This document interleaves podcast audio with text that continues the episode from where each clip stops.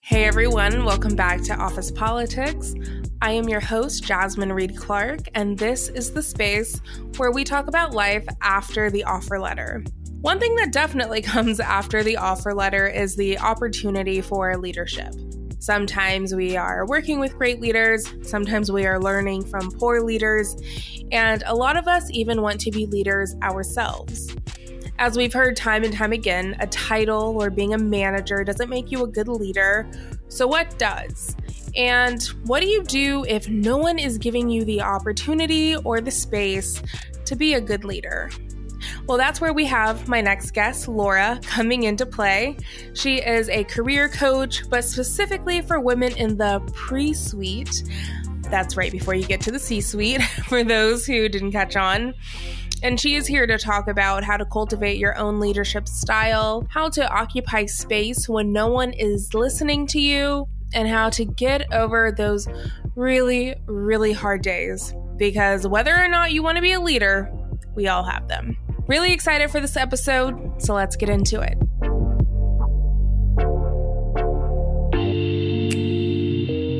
Hi, Laura. Thank you so much for being here. Hi, Jasmine. I am so excited to be here. Any chance to talk with you, I am all about.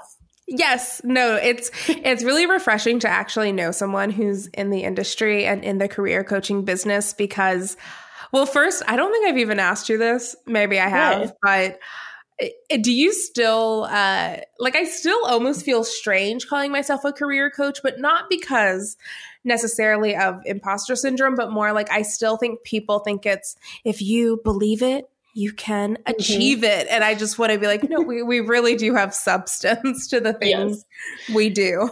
Yes, yes. It's uh yeah, I mean, you don't want to get me going down that train because honestly, we'll talk about it for hours. But yes, sometimes I think people think that I am like just somebody who encourages other people and I love yeah. encouragement. Get, don't get me wrong, but mm-hmm. Um, mm-hmm. I I want the world to know we are more than just the Ted Lassos of workplace problems, right? We are more than that. Exactly. So. Exactly. And speaking of, that's like a perfect segue into who is Laura and what has been your journey to leadership coaching? Ah, well, I'm Laura funny you should ask.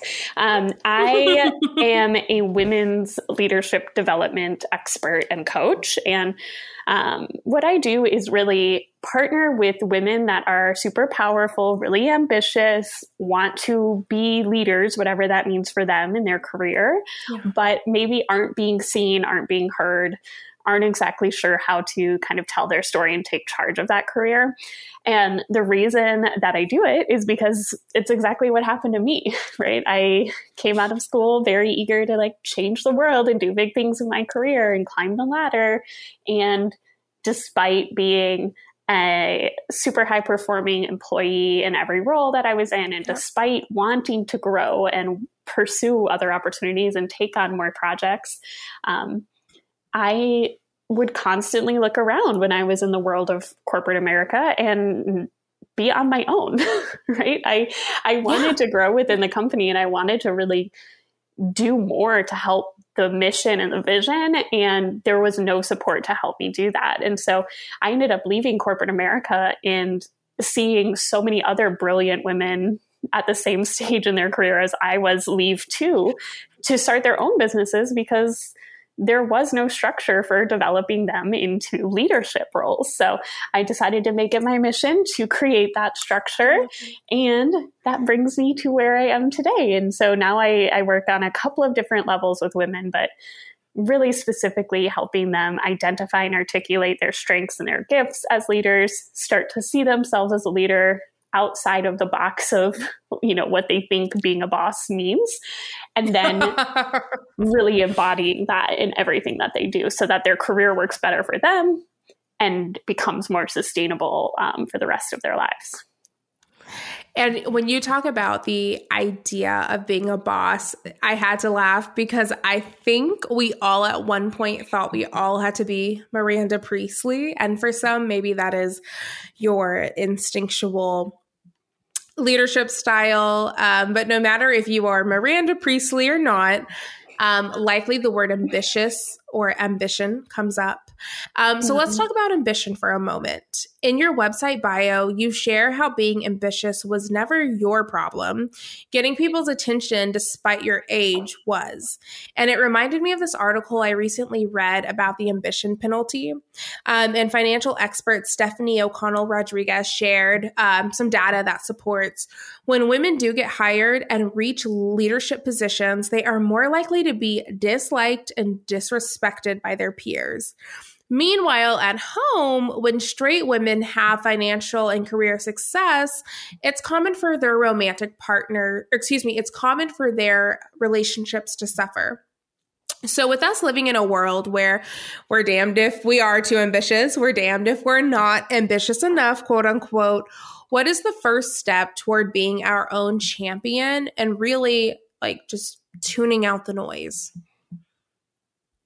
Yeah, it is a real it is a real lose lose out there sometimes for women in leadership. I mean, I think what you said is so it's so important to talk about these implicit power biases because there is this perception that if you're not striving for more, then you're complacent or a lazy employee. But if you are striving for more and you're a woman, then you are unlikable. And then when you do get the role, then it turns into a whole variety of different things. I think some researchers call it the double bind for women in leadership. It's like if they behave in more traditionally masculine ways as a leader, then they are liked less, but they are respected more. And if they don't behave in traditionally masculine ways, they are liked more, but respected as a leader less. And it's like, well, if everybody's going to judge me anyway. Let me just do whatever the fuck yeah. I want, right? I mean, in well, some ways, it kind of reminds me. it reminds me of like Michael Scott when he's like, yes. "Would you rather be feared or loved? I want people to fear how much they love me." so, no, but exactly, it's a double edged sword or a catch twenty two or whatever idiom mm-hmm. we're using. Yeah, use them all. Yeah, it's it's it's hard, and I have had people tell me before, like the fact that you work with women only is so unnecessary because you know feminism worked and women are equal. And i'm like let's not even have that conversation. But i think pre-pandemic the answer to this would have been okay the first step you can take in being your own advocate and growing yourself at work is to develop a career p- plan you know finalize that with somebody who is in favor of your growth and start working it and I think post pandemic, the answer is the same. Plus, let's first just spend a little bit of time rewriting the rules for what it means for you to be successful in your career. So many women, we had this mass exodus of women from the workforce in the pandemic because I I mean I believe it's because the workplace hasn't worked for women for many many years if ever. And mm-hmm. that created this very stark realization of it through those circumstances. And now women are like okay we want more. Like let's find an environment that is more flexible that gives us more tools that develops us which is exactly what my story was too. So i think these days when we're talking about the first step toward being your own champion and really tuning out all of the noise around you. It's tuning into your mm. voice, asking yourself, okay, what do I actually want to be seen as? What kind of legacy do I want to leave as a leader? Yes. What are my personal and professional values? And how do I really reverse engineer that legacy into who I'm showing up as at work tomorrow? I love that. Um, man, and so many people, whether it be external validation or external rejection, aren't doing that. And you you touched on something that I love so much that you have on your site, which is uh, something I preach in my own coaching combating mm-hmm. imposter syndrome by identifying what makes someone uniquely valuable and embracing your own personal power, aka, you not everyone needs to be Miranda Priestly or, you know, whoever mm-hmm. it is. So, in addition to tuning into yourself, is there anything else you would really advise listeners to do when cultivating their unique leadership style? Yeah. Read fewer books and instead reflect more on what actually works for you, right? Like I oh, can't tell you how many God. reading lists I get requests for and I'm like, "Listen, I love a book as much as anybody, but just because you read 17 books on powerful leadership doesn't mean you can do it, right? It's really all about yes. you tuning into like here's a good example. So often I feel women think that they have to change aspects of their personality in order to be seen as a leader. So they come to the table with me and say, like, what parts of my personality do I tweak to fit that mold? And I'm saying, tweaking your personality traits to fit the mold doesn't work. And you're not going to mm-hmm. ever fit the mold because you're trying to live up to some, you know, false expectation of who you are. Instead, you need to tweak your own perceptions of what powerful leadership is and you need to start to see that the things that you're bringing to the table are the most powerful things you bring to the table, which sounds maybe very simple. But I think, Jasmine, I think you and I have talked about this before, what I call the Serena Williams mindset shift. Have we talked about this? Oh, we have, but can you please just let our listeners in on the goodness? Yes, absolutely. Um, so I tell them we have to start thinking like Serena Williams in our day to day life, right? Serena is an incredible athlete, correct? Um, but she does not spend five of her training hours a week on learning how to play basketball for the sake of being a more well rounded athlete right? She spends her time on the thing she is really freaking amazing at and that is tennis and she gets she gets higher and higher and higher levels of mastery and what i see with women in leadership is they're focusing too much of their time on making up for some kind of perceived deficit in who they are as a person instead of leading as who they are I love that so much. And it really hits home because I remember when I first started people management back when I was working a corporate nine to five. And I literally remember going to someone being like, okay, so who do I need to be now? And they were like, what do you like? What? and I was like, teach me how to be a bitch. Like I'll, you know, I'll, i want to be honest about what I said. I was like, mm-hmm. I know that, you know, nice girls finish last and I can't be kind and I can't be all. And the person who had, who was literally at this job because she was in her golden years and she had done all of the like high level things. She was like, yeah, she's like, that's actually rookie shit. And uh, if that's not who you are, everyone's going to be able to see through it anyway. So who do you really want to be? And I'm so grateful that I had that person at that time in my corner. Um, but yeah, I think that is a, a, huge misconception that we all have to adopt more mask, quote unquote, masculine features or uh, uh, habits in order to be successful. Mm-hmm. Well, yeah. and another thing too is, I guess, another baby step is working on your communication and defining your communication style. Because again, so many women come to me and they're like, hey, I've been told I need to work on my communication. I don't know about you, but are the women in your life not like the best freaking communicators that you know? So oh, why the are best. they going into the workplace and then they're like, oh no, I don't know how to communicate? No, you're just speaking a different language from the very corporate, very masculine language that's happening in the workplace, um, mm-hmm. you're probably a better communicator than a lot of people there. So, one hundo, one hundo. Mm-hmm. And as we talk about communication, I think there's something to be said about building confidence in the workplace. So, mm-hmm. since coaching, I've observed that most professionals aren't necessarily lacking experience, they're lacking confidence. I think many of us are hopeful that once we get that job, that salary, that promotion, that the confidence will follow. What does it really mean to be confident in the workplace? And how does a professional dig deeper to ensure that they're confident no matter the circumstances, no matter if they just got fired or they just got promoted? Yeah, I think it's important to acknowledge that the idea of confidence doesn't come from results. So you're not going to feel confident as a result of something you've achieved.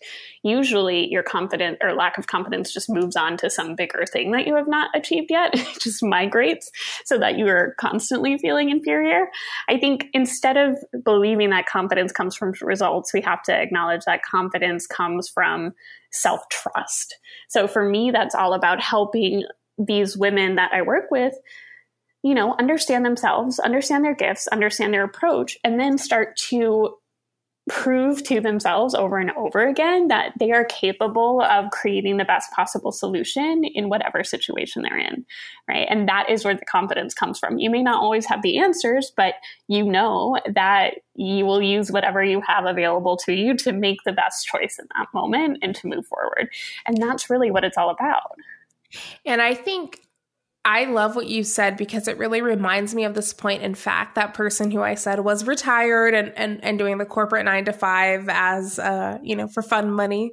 Yeah. She, I remember being, uh, because I was her her boss actually at the time, and I took her outside. I was crying because we had just gotten out of a meeting where somebody asked me a pretty poignant question, and I didn't have the right answer or the smartest answer in the room. And somebody who was on paper on the org chart under me had the better answer. And I thought, oh my gosh, this is a sign that I am stupid, incompetent, shouldn't be a leader. I'm so dumb. And I took her outside and I was crying and I said, I'm not meant for this, whatever.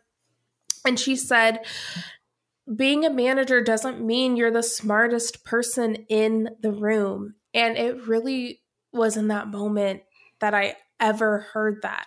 I really thought prior to that singular moment crying outside of a boba shop that if I'm not the smartest person in the room, I can't be the best manager in the room or or even a manager at all. Yeah. Yeah. It's true. And that I mean, I want to touch really quickly on on that phrase manager too, the difference between managers and leaders because I have people that reach out to me who are saying, you know, I want to be a leader, absolutely, but I don't have a managerial role yet. And I think it, it works the same way that confidence does. It has to be reverse engineered, right? So you need to start showing up as a leader in whatever role you're in in order to be seen as ready for a official leadership role.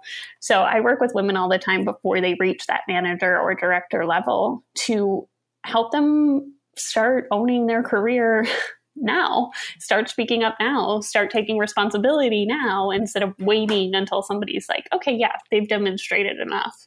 Um, capability will will grant them leadership now. Like here's your and official. it's like so rarely do you get that career fairy godmother. so you have to be as what you preach on your website through your coaching and your products. You have to do that and be your own advocate. And, mm-hmm. you know, it, it really reminds me of a phrase that we've all heard imposter syndrome. Mm-hmm. And I love to ask coaches when you look back at your own journey, because I'm an accidental entrepreneur and I'm here because I had so many fuck ups and somehow. and somehow I was able to really squeeze delicious lemonade out of lemons. Um, but I want to ask you about your journey, Laura. Like, what was your dry, or excuse me, what was driving your own imposter syndrome early in your career? And how do you wish someone would have actually comforted you instead of saying, oh, it gets better?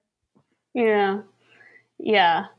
For me, it was listening too much to the people around me in mm-hmm. corporate America and believing that their opinion and observation was truth because the people around me, I mean, it wasn't until I got older and started to view my work and my career as a game that I was able to really break out of the limitations I placed on myself. And what I mean by that is like early in my career, I was, you know, conditioned to take all feedback without any grains of salt, um, to apply everything, to be everything to everybody that wanted some piece of what I had to offer. And I eventually started to realize that there was this very healthy necessary tension that should exist between an employee and the company, where the employee is looking out for themselves and advocating for them, and the company is advocating for the company and the company's vision and goals. So the company is always going to want and demand more, and the employee is always going to need to defend. their own boundaries and their needs too. And when I started to realize that that wasn't a bad thing, that wasn't like being a bad employee, that wasn't being negative, that was just part of the game, then I could own everything so much more easily. So I wish earlier in my career somebody had told me, you're not broken or wrong for struggling to meet the demands of, you know, the faceless company. you're just a human in the company, right? And like they're always going to want more than you can maybe give in the moment ding, ding, ding.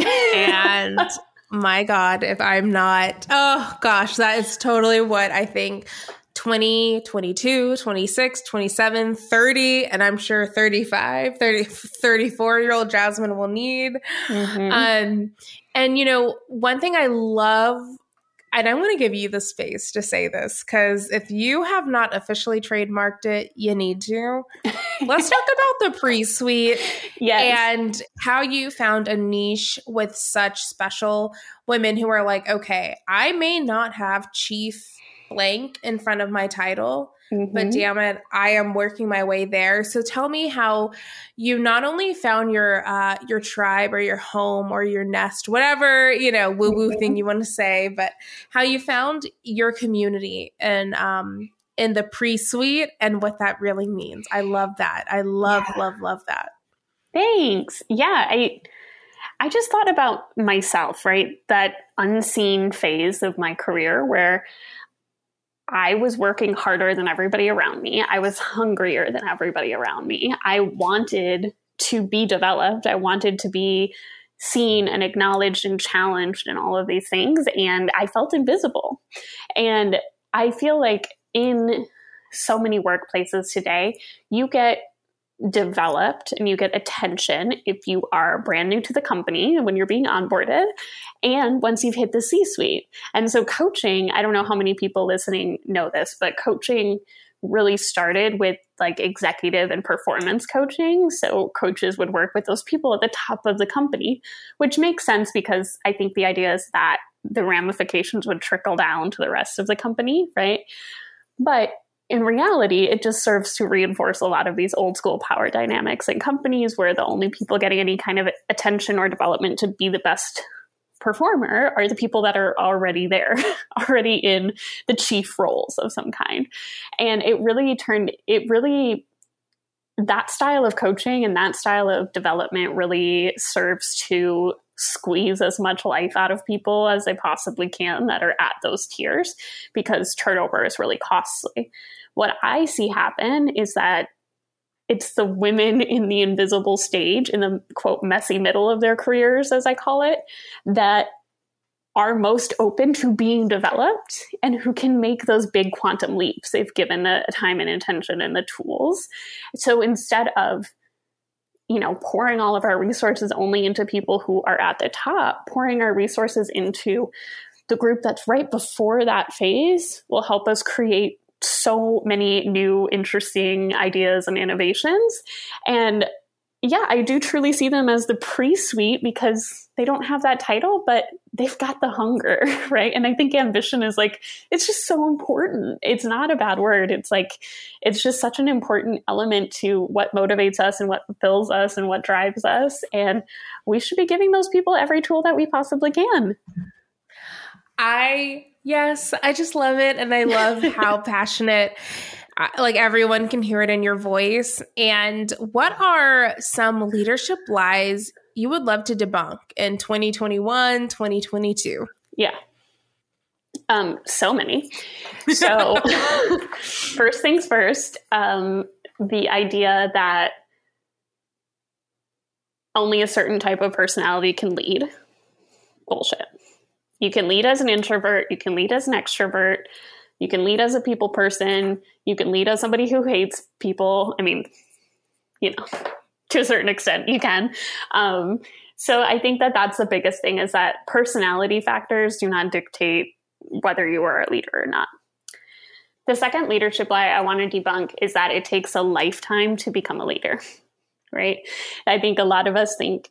I, I remember asking somebody recently, okay, well, what's your legacy that you want to leave when you leave this company? And they were like, oh, I haven't even thought about that because I just started at this company like two or five years ago. And I'm like, well, when are we going to think about it? right. And this person was like, I'm not a leader until I've been in a space, you know, for 25 years, 30 years, whatever. And I think it's just this old school way of seeing leadership through seniority only that's not helpful.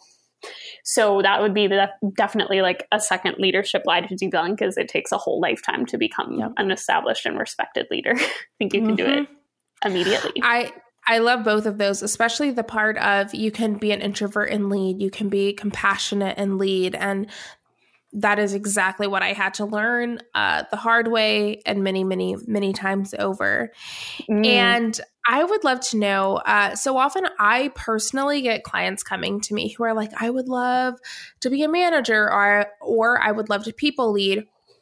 However, how can I get more experience? So, may it be certificates, classes, or mm. what I say to them, like, hey, you can always volunteer for whether it be like internship development or doing extra curriculars at your job. What are some uh, opportunities people can really leverage if they want more leadership development, but they aren't necessarily uh, given the opportunity to go out for a promotion. Yeah.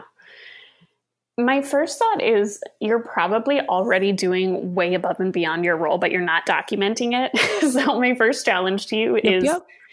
document what you're doing as a leader and show it to me, right? So, like, let's sit down and let's talk about what results did you create last quarter? What were some personnel wins you had over the last week? What kind of impact does your advising and mentoring and coaching have on sales, et cetera? Really just getting clear on the things that you already bring to the table because most women that I talk to don't make an intentional practice of documenting those things. And then you get to review time and you're like trying to dig through everything in your brain to figure out what the last thing you did was that was valuable. Yeah. Um, mm-hmm. So there's that. And then the second thing would be really understanding like how you desire to impact the people around you. So I think we've talked about this before, but I created mm-hmm. this whole framework for how women can think about themselves as leaders. It's called the Personal Power Code.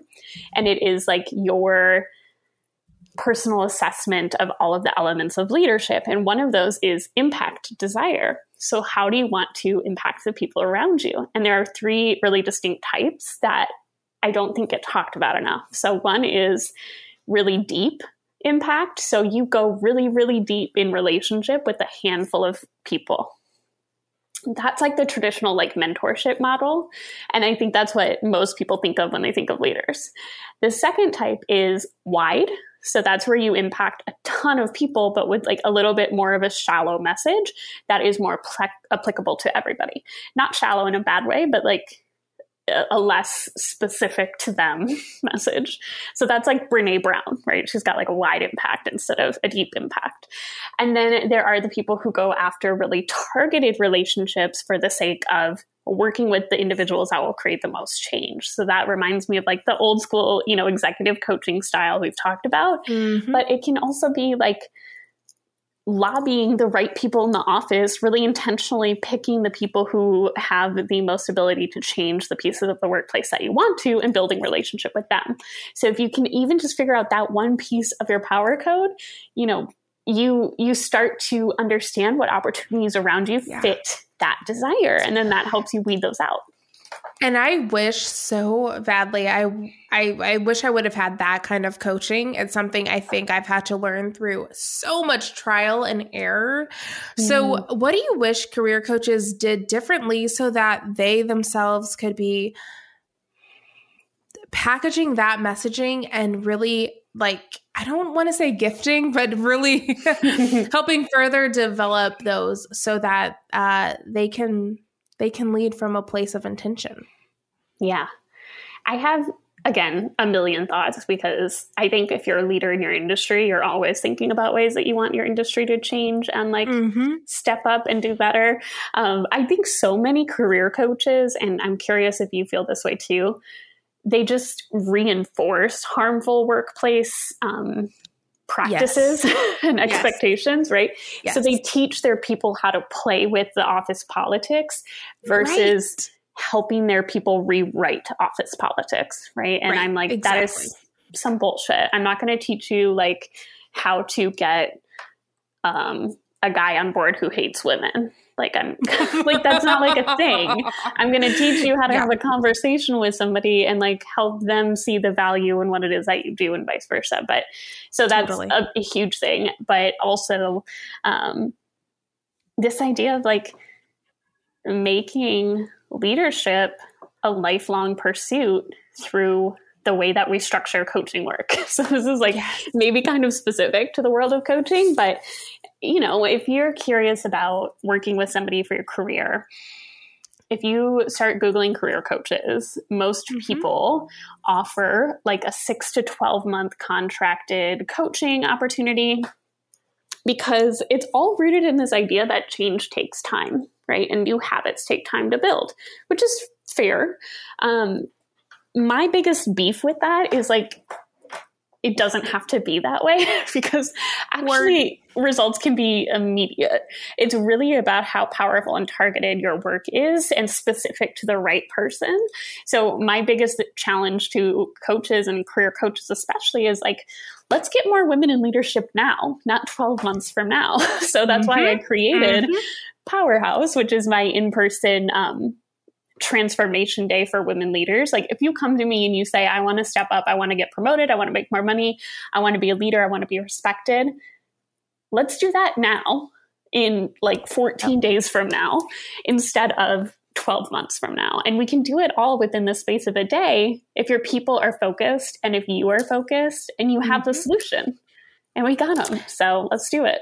It was funny because when I was telling my husband I was like, this is so smart. And he's like, oh, yeah, that makes it. and not that he's a career coach, but like, I think he was like, oh, that makes a ton of sense because he hears me after call sometimes saying, man, I kind of feel like we're kind of, I'm sort of stuck at level 2 mm-hmm. with a certain client and, and it's hard, but I, I almost just want to fast forward and be like, okay, once you master this, this is what we'll get to. And I think what you have developed is extraordinarily forward thinking, thoughtful, and efficient. And because if nothing else, Jordan was like, God, that is a way more efficient time yeah. or use of her time. I'm like, right?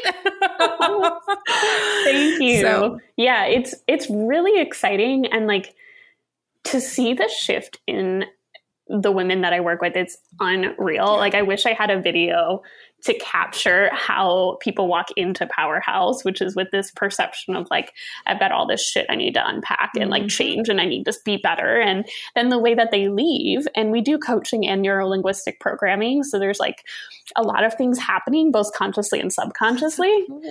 And they walk away like, oh, I've actually fucking got this. Like I had it before. Yes! I just didn't know I got it. Like the well, I always huge. wait. Have you seen the movie Teen Witch? No. From like 1989. No. All I will say, you have to. It's it's one of my favorite movies of all time. But basically, very long story short, the moral of the story is she had it all along, and she just needed. Mm. For her, it was this witch, the psychic around the corner, but she just needed somebody else to believe in her. Mm. Um, and with that, I want to dive into our rapid fire Please. So we we we have four four easy questions. You can answer them as a career coach. You can answer them as any job you've done, or just Laura, the human being, having mm-hmm. a human existence. When was a time, either professionally or personally, that you realized the right thing and the hard thing are the same? I will say this, Jasmine. I realize that the hard thing and the right thing are the same when it came time to choose myself and to leave mm-hmm. a job that didn't support me in all the ways I needed and start my own. And it was yep. terrifying. Um, it felt like this selfish choice, and it also mm-hmm. felt completely unrealistic and unattainable. Yep. And it also was right. Yes. Yes, yes. Yes, yes, Laura. I get that too well. And what is one thing about wealth management and or business that few people know but you wish everyone knew? Um, it's okay to be boring. Like boring makes you money. you know what I mean? Like and when I say boring, I don't mean like your message, but like repeat yourself. Like do things the same way, create systems like I have a little mantra I tell myself, which is like, the more boring I get, the more people that I reach, because that's how I create consistency in my messaging and in my content and in my offerings for people. That you are speaking directly to me when you say that. So thank you so much. You're welcome. And complete this sentence. The best way to handle a toxic work environment is to blank the best way to handle a toxic work environment is to be the exception. Mm. Don't be toxic just because the people around you are. Amen. Amen. Mm-hmm. And I'll add to that. Um, it can be really seductive to gossip yeah. and all of that. And that's something I definitely took part in in my early 20s. Nothing good comes of it. So just be above it. Those people will not matter later. It's true. And then my final question is where can everyone keep up with you? Well, everybody can follow me all over the intranets. So, um, lauraweldy.com is my website, and they can find all my stuff there. But I'm super active on Instagram at Laura Weldy and on LinkedIn, and basically anywhere there's space for me to yell about why women deserve to be in leadership roles and and make ah. space for them at the table. That's where I am.